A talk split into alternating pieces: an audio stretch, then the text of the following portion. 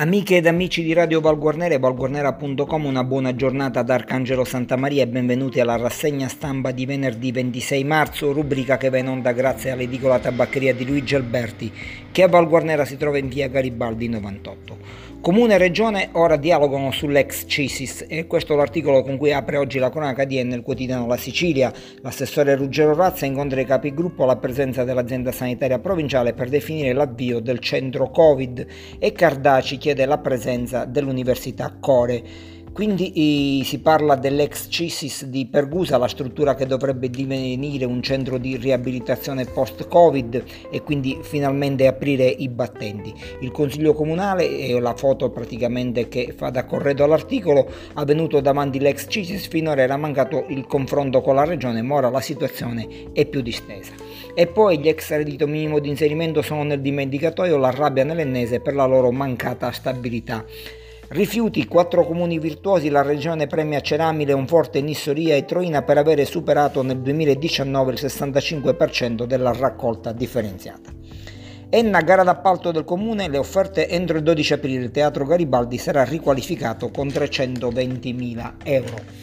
E si parla di Covid-19, la variante inglese impaurisce Centuri per rischio della seconda volta, la comunità potrebbe rientrare nella zona rossa a causa dei rialzi repentini di positivi al virus da 9 a 39. Il sindaco Laspina che dice siamo sotto la soglia ma già abbiamo chiuso le scuole, già chiusi alcuni spazi pubblici per evitare al più presto che la situazione possa precipitare con gravi conseguenze anche per l'economia locale. Leonforte scelte ad, ad personam, non sostengo più l'amministrazione, a parlare è Maretta di Forza Italia, la protesta di Mancione.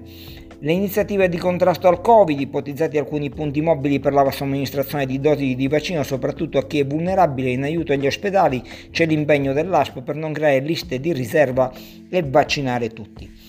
La curva dei contagi nell'ennese è un altro articolo, Regalbuto è sorvegliata speciale, atteso l'esito di altri 35 tamponi, quindi si fa il punto in questo articolo a firma di Tiziana Tavella su vari comuni della provincia di Enna. Piazza Armerina, gestione in house sì o no, l'interrogativo sulla questione rifiuti, Piazza Armerina un'altra gara ponte sulla gestione dei rifiuti permetterà di valutare alternative su un servizio molto costoso e ancora Piazza Armerina dal Monte, quartiere Monte, sprone al comune per il rifacimento della pavimentazione stradale. Poi altri articoli riguardanti Piazza Armerina, mini cellulari SIM caricatori trovati dagli agenti nelle celle del carcere. E Piazza Armerina ancora, Lucim istituisce la borsa di studio per alunni meritevoli e indigenti. Incontro virtuale invece sempre nella città dei mosaici sulla lotta alla mafia tra carabinieri e gli studenti del Falcone Cascino. Villa Rosa, strada statale 121, ripristino quasi completato. E passiamo anni così, illuminazione urbana, giudicati i lavori ma con riserva. Catena Nuova, anche a Catena Nuova accoglie l'appello di Lattuca e approva la carta etica per lo sport femminile. Cerami in biblioteca ha creato un angolo morbido per leggere ai bimbi le storie animate. E poi Val Guarnero, il Consiglio riconosce l'utilità dell'intervento di due vigili urbani, svendarono un progetto di vendetta a due incomi, al comandante Lamalfa e all'ispettore Ferraro. Gagliano Castelferrato, iniziativa dell'unità San Cataldo, domani in vaccino per 100 prenotati.